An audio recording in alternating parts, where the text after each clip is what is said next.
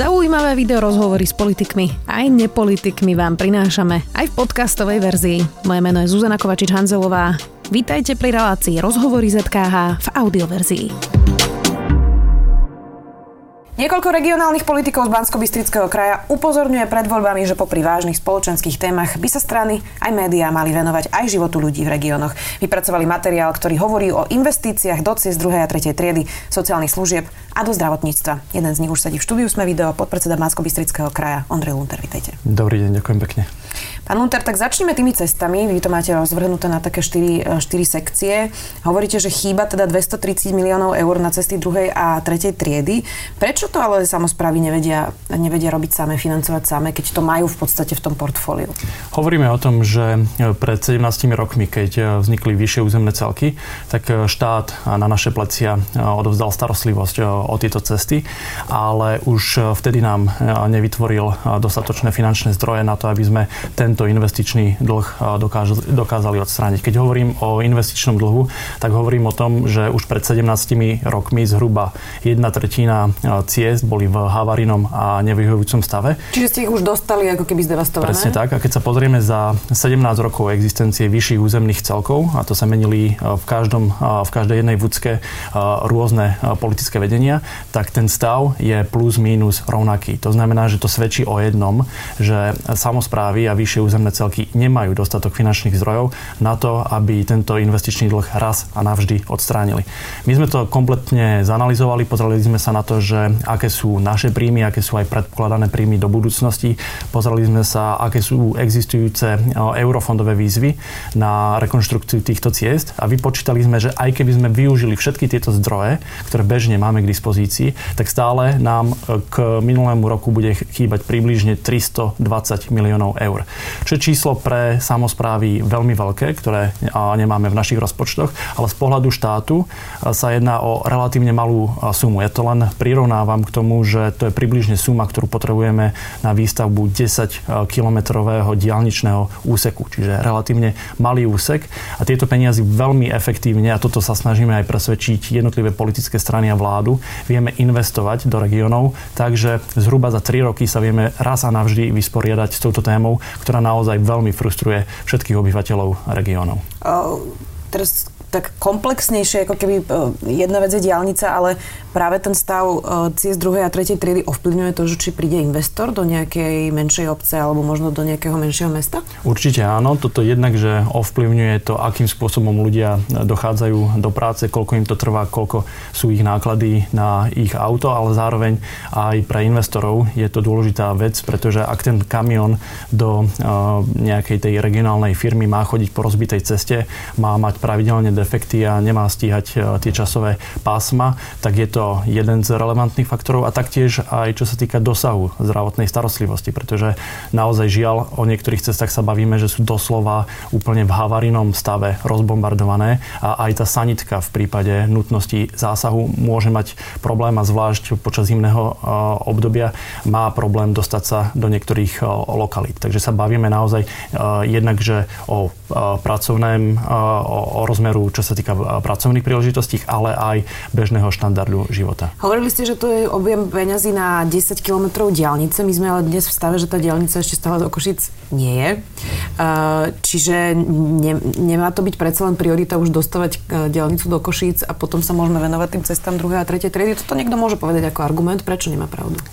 My hovoríme o tom, že tu musí byť jednoducho priebežne a vyrovnane musíme investovať do jednotlivých typov ciest. A hovoríme o tom, že štát sa sústredil len na výstavbu diálnic napriek tomu túto prioritu dlhodobo nespravil. A bavíme sa, už je to vtip dneska, že diálnica do Košíc bude v roku 2010. A napriek tomu, že to bola priorita a všetky zdroje išli do výstavby diálničnej siete, tak ju nemáme, ale zároveň úplne sme zabudli na regionálne e, cesty. A keď sa pozrieme napríklad na Rakúsko, tak tam majú priebežný systém vytvorený, že napríklad aj príjmy e, z e, diálničného mýta sa rozkladajú a časť z nich ide na výstavbu nových diálnic, časť z nich ide na výstavbu ciest prvej triedy, časť na druhej a tretej. A tým pádom ten komfort a tá kvalita sa priebežne zlepšuje a vyrovnáva pretrváva v celom kraji. Keď poviem ešte čísla, že hovoríme o tom, že máme malú diálničnú sieť, tak je to pravda a to len počiarkuje ten fakt, že drvivá väčšina obyvateľov dennodenne najčastejšie používa cesty druhej a tretej triedy, pretože to sú tie cesty, ktoré ich dovedú do práce, do nemocnice, do školy. Mm-hmm. Tak NKO povedalo, že teraz výber z mýta ide najmä súkromníkovi, to je tá najnovšia správa a nie na rozvoj ciest. Poďme na ďalšiu tému a to sú sociálne služby. To naozaj dlhodobo odborníci upozorňujú, že populácia starne, že je to obrovský, obrovský problém. V podstate to, čo vidíme ešte len teraz a ten problém bude len narastať, je, že tisíce ľudí podali aj žiadosť do domova sociálnych služieb a nedostali sa tam. Toto je tiež kompetencia samozpráv. E, prečo to nevyrieši trh? Pretože ja by som tak laicky mohla si myslieť, že teda niekto si založí domov sociálnych služieb a keďže sa za to platí, tak to bude dávať nejaký ekonomický zmysel. Čiže prečo toto nevie vyriešiť ten trh?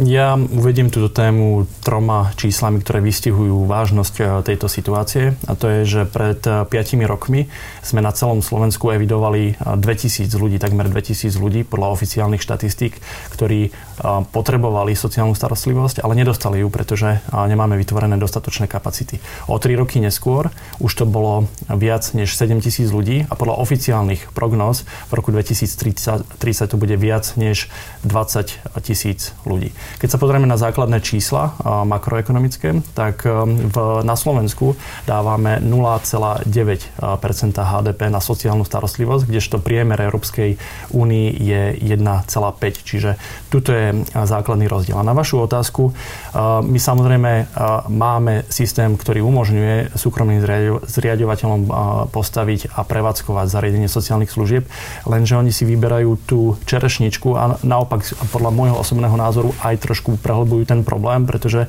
si vyberajú ziskový segment, vyberú za 1000-1200 eur v podstate sú mesačné vstupné náklady, keď chcete byť v takomto súkromnom zariadení. Oni si z toho ešte tvoria zisk, ktorý si nechávajú samých pre seba, ale potom nám zostáva celá stredná trieda a nižšia stredná trieda, ktorá jednoducho nemôže si dovoliť zaplatiť si takéto náklady. Bavíme sa o tom, že v našich zariadeniach sociálnych služieb, a to stojí priemerne 250 eur pre občana, aby vošiel do takto zariadenia a tie náklady priemerné sú okolo 800 eur na prevádzkovanie takéhoto zariadenia. Čiže keď si toto celé zaobalíme, tak vidíme, že my tu potrebujeme sa baviť o komplexnom riešení, o systéme, verejnom systéme, kde na jednej strane tá bohatšia klientela bude môcť mať vyšší štandard, za ktorý si zaplatí a príjmy z tohto solidárne my prelejeme pre strednú alebo nižšiu triedu. To je časť tohto riešenia. A druhá časť je presmerovať e, verejné zdroje do tohto e, systému sociálnej starostlivosti a týmto spôsobom odpovedať na tú výzvu, ktorá tu je pred nami. To, čo my hovoríme a to, čo zdôrazním, je to, že ak najbližšia vláda nezačne i hneď konať, tak do 5 až 10 rokov toto môže mať rozmer až humanitárnej krízy. A to práve preto, že o 5 rokov, keď to niekto začne riešiť, tak už bude neskoro, pretože postaviť zariadenie sociálnych služieb trvá nejakú dobu, nájsť kompetentných ľudí, ktorí to budú prevádzkovať, trvá istú dobu. Pre toto riešenie potrebujeme sa o ňom baviť práve v tejto chvíli. Rozumiem. E, pri tej prvej téme o cestách sme hovorili o 300 miliónov eur. Tuto hovoríme o akom balíku peňazí, ktoré by bolo treba naliať do sociálnych služieb Opäť veľmi len hrubé čísla, hrubé prepočty. Ak sa bavíme o 20 tisíc ľuďoch v roku 2030, ktorí nebudú môcť byť umiestnení, tak sa bavíme zhruba o 500 zariadení. Ak prepočítavame, že jedno zariadenie podľa zákona môže mať maximálne 40 miest, tak sa bavíme o 500 zariadení, ktoré tu musia byť postavené na celom Slovensku. A jedno také zariadenie investičný náklad je zhruba 2 milióny, čiže sa bavíme o sume 1 miliarda eur, ktorá by mala byť investovaná do výstavby takýchto zariadení. A to sa nebavíme o prevádzkových nákladoch. Každé jedno takéto zariadenie stojí prevádzkovať približne 500 tisíc eur ročne. Takže keď si to celé prenásobíme, tak naozaj tu musíme nájsť riešenie nie len z privátnych zdrojov, ale aj z verejných a nájsť systém, ktorý je podobný napríklad západoeurópskemu, kde sa kombinujú súkromné a verejné zdroje. Ombudsmanka robila prieskum v rôznych zariadeniach sociálnych služieb a zistila, že mnohé z nich majú naozaj veľmi zlé štandardy. A teraz od tých protipožiarných hovoríme až o naozaj nedôstojné podmienky pre, pre seniorov. Ako Ako riešiť toto? Lebo jedna vec je žiadať viac peňazí a to je logické samozrejme, keď starne populácia, ale druhá je, že už dnes tie domovy sociálnych služieb sú niekedy v takom stave, že nikto z nás by tam nikdy nechcel dať žiadneho zo svojich rodinných príslušníkov. Áno, a toto je problém, ktorý je riešiteľný, ktorý, ku ktorému sa aj hlásime a, na ktorom priebežne pracujeme. Máme aj my sami v našom kraji rozpracovaných niekoľko projektov, kde dosiahnutím energetických úspor premiestníme budovu, respektíve zariadenie, ktoré je v nevyhujúcej budove do buď rekonštruovanej novej budovy, alebo kompletne vystavíme na zelenej luke novú budovu. Tá je energeticky oveľa priateľnejšia, splňa všetky štandardy 21. storočia a zjednodušene povedané, za tie isté peniaze máme oveľa vyššiu kvalitu. A takýmto spôsobom priebežne pomocou či už návratných alebo nenávratných európskych finančných zdrojov, ale aj štátnych v, do, v priebehu 5 až 10 rokov vieme významne zvýšiť tú kvalitu, ktorá, súhlasím s vami, je veľmi zlá. Tretí pilier toho, toho čo, o čom hovoríme, je zdravotníctvo. A predtým, než sa dostaneme k ambulanciám, ktoré sú naozaj na Slovensku jedným z najväčších problémov, veľa sa teraz hovorí o stratifikácii nemocníc. Vyzerá, že teda pred voľbami to ešte neprejde, ale je to nepopulárny krok, pretože stratifikácia hovorí aj o rušení nemocníc v regiónoch. Politici o tom neradi hovoria, ale je to tak. A v podstate ten systém, ktorý máme dnes, je neudržateľný finančne a naozaj sa budú musieť niektoré regionálne nemocnice zatvárať. Vy viete povedať svojim voličom alebo svojim občanom v bansko kraji, že toto je naozaj niečo, čo budeme musieť urobiť a aj v bansko kraji určite niektoré nemocnice budeme musieť zatvoriť? My v prvom rade musíme vedieť občanom povedať, že všetky možnosti, ktoré máme k dispozícii, využijeme k tomu, aby sme našli riešenie, ktoré im nebude redukovať zdravotnú starostlivosť. Pretože toto je nielen zdravotnícky, ale aj sociálny problém, ktorý má ďaleko siahle následky. My máme regióny, kde ľudia za posledných 30 rokov nezažili to, čo mu hovoríme benefit z toho hospodárskeho úspechu Slovenska. My sa hlavne v Bratislave, ale aj vo veľkých mestách bavíme o tom, že ekonomika nám rastie, máme pracovné príležitosti, ale je tu významná časť obyvateľov, ktorí za 30 rokov vidia to, že sa im redukuje zdravotná starostlivosť, že sa im redukuje sociálna starostlivosť, školstvo a rozpadajú sa im cesty a zanikajú pracovné príležitosti. A našou úlohou je týmto ľuďom garantovať určitú kvalitu života a zodpovedne im vysvetliť, že urobíme všetko preto, aby sa naďalej neredukovala táto zdravotná starostlivosť aj na úkor toho, že niečo budeme musieť doplatiť. A samozrejme následne už to bude istým spôsobom aj politický problém, pretože v nejakom prípade budeme musieť povedať, že táto nemocnica bude musieť byť zatvorená, ale máte v dosahu niekoľkých kilometrov inú nemocnicu a zabezpečíme vám dopravu. Ale v žiadnom žiadnom prípade nebudeme môcť dopustiť to a nikdy ani ja sám sa k tomu neprihlásim, aby sme časť občanov nechali odkázaných dochádzať nejakých 100-150 kilometrov. Tak o tom tá stratifikácia nie je. Samozrejme, má to byť v nejakom radiuse, ktorý je rozumný, 100-150 určite nie. Prejdeme k tým ambuláciám. To, čo vidíme vlastne na celom Slovensku, je starnutie napríklad všeobecných lekárov a, a teda predpokladám, že nejako sa nehrnú do práve regiónov, ktoré sú možno odlahlé. Čo má byť ale to riešenie? Má to byť, že ten človek dostane viac peňazí za to, že sa presťahuje, ja neviem, vymyslím si do Revúcej, do Jelšavy. Uh, mali by sme ich motivovať finančne. A kto by to mal robiť? Opäť eh, demonstrujem eh, tento problém na číslach. Eh, za posledných 10 rokov sa nám strojnásobil počet lekárov celkovo v akýchkoľvek službách, ktorí sú v hranici nad 65 rokov. Dneska je to približne 12% všetkých lekárov, ktorí sú za týmto vekovým limitom a podľa štatistík do 5 rokov títo lekári pôjdu do dôchodku.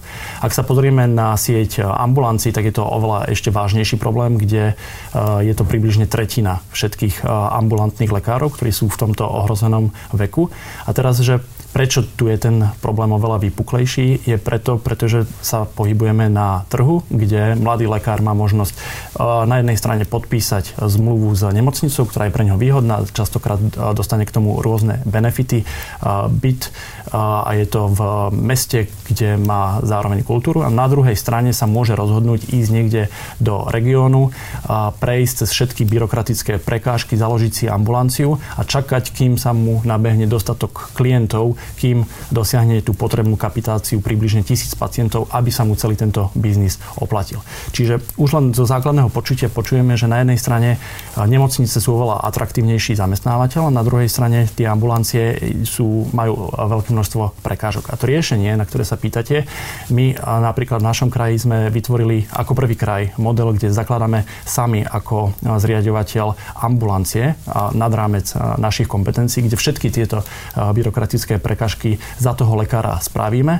A následne konkurujeme tým nemocniciam s tým, že rovnako atraktívnu zmluvu ponúkame tomu lekárovi a vysvetľujeme mu, že príď domov, budeš v okolí svojej rodiny a všetky, všetky prekážky urobíme za teba, my sa postaráme o manažment a ty ako lekár akurát lieč ľudí, pretože toto je tvoja úloha. A týmto spôsobom sa nám darí čiastočne tento problém riešiť. Rozumiem, ale tak teraz ste si odpovedali vlastne, že to asi nie je úplne výzva pre vysokú politiku, pre parlamentné voľby, ale samozpráva to vie robiť aj sama, alebo sa milím? Milíte sa v tom, že my môžeme to do istej miery sami robiť. My môžeme rozbehnúť niektoré pilotné projekty, ale potrebujeme od štátu, aby nám pomohol v tom, že za A na jednej strane, aby vytvoril nejaký investičný fond, ktorého môžeme čerpať na to, aby sme mohli zakladať takéto ambulancie a za B, aby sme zjednodušili to, všetku tú byrokraciu, pretože toto nemá byť len na našich pleciach, ale aj pre toho lekára, ktorý si chce založiť tú ambulanciu, to má byť jednoduchý proces. A v tomto potrebujeme súlad a spoluprácu s vládou. Ešte ste tam mali štvrtú tému a to sú regionálne železnice. Uh, nechcem sa tomu úplne venovať, ale povedzme stručne, že chceli by ste, aby ste mali vy v kompetencii železnice, pretože teraz si konkurujú navzájom úplne nezmyselne e, rôzne kompetenčné firmy. Asi tomu rozumiem správne však. A presne tak. V zásade ide o jednoduchý problém, že vo verejnej doprave máme dvoch pánov, ktorí objednávajú verejnú dopravu a väčšinou, keď to tak e, býva, tak tí dvaja páni sa nevedia dohodnúť. Na jednej strane e, železničnú dopravu objednáva štát, na druhej strane ju objednáva vyšší územný celok autobusovú verejnú dopravu a súlad týchto dvoch orgánov je veľmi zložitý, pretože za každým prísť do Bratislavy, dohodnúť sa o trafikonoch a zároveň aj ten záujem toho bratislavského úradníka je menší na tom nepoznať tie súvislosti v regióne a dochádza k tomu, že častokrát na tých istých tratiach z rovnakej destinácie v rovnakom čase odchádza dotovaný vlak a zároveň dotovaný autobus, ktorí si vzájomne konkurujú a vykrádajú si cestujúcich. My hovoríme, že toto sa musí vyriešiť jednoducho tým, že buď budeme mať jedného objednávateľa na úrovni štátu aj autobusovej dopravy, aj železničnej dopravy, alebo regionálnu železničnú dopravu presunieme na úroveň krajov a za toto sa my prihovárame. A vidíme aj pozitívny príklad v Českej republike, kde to takýmto spôsobom funguje, že kraje objednávajú regionálnu železničnú dopravu, zároveň autobusovú dopravu a vďaka tomu, že to tak robia, tak to vedia robiť aj lacnejšie. A približne o 2 eurá lacnejšie stojí 1 km kilometr železničnej regionálnej trate, ako u nás na Slovensku, kde je to 7 eur, v Českej republike je to 5 eur. Priznám sa, že toto sú všetko určite dôležité problémy, ale jedne, jeden mi tam regionálny chýba a to sú chudobné vylúčené komunity, ktoré tu vlastne v tej, aj v tej vašej brožúre nie sú. Prečo? To je jeden z veľkých problémov aj vášho kraja. Asi sa to nedá úplne opomenúť. Úplne s vami súhlasím. A, a táto naša iniciatíva je o tom, že hovoríme, že niektoré problémy sú nad naše možnosti, kde si my robíme svoje domáce úlohy, ale bez štátu a bez pričinenia parlamentných politikov sa nám nepodarí významne zmeniť tento problém. Čo sa týka problému vylúčených komunít, tak to sú veci, kde my máme vlastné projekty, pomocou ktorých veríme, že sa nám podarí tento problém čiastočne riešiť. Na jednej strane zakladáme subjekty sociálnej ekonomiky, to znamená, že to sú klasické firmy, ktoré sa uchádzajú o verejné zakázky, ale s tým, že veľký dôraz kladieme na to, aby sme tam zamestnávali dlhodobo nezamestnaných ľudí a učili ich všetkým sociálnym sociálnym návykom, Rozumiem, ktoré pán Munter, um, ale že z mojich skúseností vlastne um, samozpráva vie ako keby robiť kroky, ale veľmi to závisí na osobe, ktorá je ako keby v, na čele aj toho mesta, aj tej obce, alebo vyššieho územného celku. Čiže predsa nemal by to štát zastrešiť tak, aby bez ohľadu na to, uh, kto má akú osobnú preferenciu voči týmto komunitám, uh, sa s tým pracoval. Nemala by to byť jedna z tých požiadaviek tiež? Ja súhlasím s vami, ale um, práve e, keď vy hovoríte o tom, že potrebujeme mať e, toho lídra, ktorý to vedie, tak v tejto chvíli ten e, líder v našich geografických podmienkach sme my ako kraj a hľadáme úzkú spoluprácu s obcami. Máme v tejto chvíli, keď to veľmi zjednoduším, tak máme veľa individuálnych príkladov úspešných starostov, ktorým sa to podarilo na miestnej úrovni dosiahnuť tú zmenu. A našim cieľom je toto urobiť na regionálnej úrovni a všetky tie individuálne príklady preniesť a vyškálovať a urobiť že desiatky úspešných príkladov a urobiť celkový ekosystém, kde ten človek, ktorý nikdy nemal pracovné návyky alebo ich stratil, tak ich na jednej strane môže získať. My môžeme identifikovať, čo je presne jeho problém. Ak je to problém so zadlženosťou, pomôcť mu odložiť. Ak je to problém s pracovnými návykmi, naučiť ho. Ak je to problém so sociálnymi návykmi, naučiť ho. Ak je to problém vzdelávacieho systému, že nám vypadáva zo školstva, tak zabezpečiť systém, kde ho udržíme v tom školstve. A všetko toto sú oblasti, na ktorých pracujeme a kde vieme byť úspešní. Keď budeme mať pocit, že tento problém sa nám nedarí významne posúvať a potrebujeme a vieme, čo si máme vypýtať od vlády, určite sa ozveme. Pod touto vašou iniciatívou Cesty pre Slovensko sú podpísaní najmä teda politici z bansko kraja. Iní nemali záujem sa pridať k tomu? E, možno aj z iných žúb? A, a mali, majú a postupne sa pridávajú, ale táto iniciatíva zároveň vznikla veľmi spontánne, pretože my na našej úrovni aktívne a v zásade na dennej báze komunikujeme s jednotlivými starostami. A to je tá platforma, kde existujú prírodzené vzťahy a ktoré sme aj využili k tomu, že sme si povedali, že vážení, ale tuto máme horizont problémov, ktoré tu existujú a toto sú riešenia, ktoré my sami vieme priniesť, ale ak sa neozveme, ak si nevypýtame pomoc od štátu, tak sami tieto problémy nikdy nezvládneme. Preto poďme sa ozvať, poďme urobiť túto iniciatívu. To je prvý krok. Teraz sme vyzvali jednak na úrovni SK8 jednotlivé kraje, aby sme sa bavili o týchto témach, aby sa k nám pridali. Rovnako sa k nám pripojili už aj v septembri, keď bol schvalovaný zákon z dielne Most Hit o tom, že sa znižovali príjmy samozpráv a vytvorili sme veľkú koalíciu, kde sa s nami zúčastnili aj Únia miest Slovenska. Nepomohlo to a SK8. Žiaľ, nepomohlo to. Budeme pokračovať vo výzvach ďalej. Pýtam sa aj preto, že v podstate, keď to tak nahrubo zrátam, tak tu hovoríme o 1,5 miliarde eur, to nie sú malé peniaze. Že či by ste nemali teda silnejší hlas, keby naprieč všetkými krajmi ste sa spojili a neboli ste tam iba desiatí, ktorým na tom záleží v bansko kraji, ale že by ste získali vlastne pre tú iniciatívu oveľa širšiu podporu. Ja s vami úplne súhlasím a presne uh, aj s týmto cieľom a s týmto vedomím aj uh, pracujeme. Akurát odpovedie je, že jednoducho všetkými možnými prostriedkami, ktoré máme k dispozícii, sa snažíme dosiahnuť ten cieľ. Snažíme sa to robiť spontánne z dola individuálne, snažíme sa to robiť vytváraním koalícií na úrovni krajov, na úrovni miest. Momentálne vyzývame jednotlivé parlamentné strany, jednotlivé strany, ktoré majú šancu sa dostať do parlamentu a vedíme s nimi rokovania a očakávame od nich, že sa nejakým spôsobom vyjadria a dajú deklaráciu o tom, že akým spôsobom tieto problémy, ktoré, ktoré neznesú odklad budú riešiť. A suma týchto aktivít verím, že nás e, privedie ku cieľu a k riešeniam. Máte odozvy od parlamentných strán? Máme odozvy. Mali sme e, rokovania s niektorými, máme e, určitý prienik. Iné strany zatiaľ nemajú na to čas, venujú sa spájaniu alebo iným aktivitám. Ďalšie sa vôbec neozvali, ale stále máme dostatok času a budeme na nich apelovať, aby sa týmto dôležitým problémom venovali. Do volieb sú ešte 3 mesiace. My samozrejme budeme riešiť aj tieto regionálne témy. Ďakujem, že ste dnes prišli hovoriť práve o týchto problémoch. Do sme video. Dnes to bol podpredseda bansko kraja Ondrej Hunter. Ďakujem pekne. Pekný deň. Počúvali ste podcastovú verziu relácie Rozhovory ZKH. Už tradične nás nájdete na streamovacích službách, vo vašich domácich asistentoch, na Sme.sk, v sekcii Sme video a samozrejme aj na našom YouTube kanáli Denníka Sme. Ďakujeme.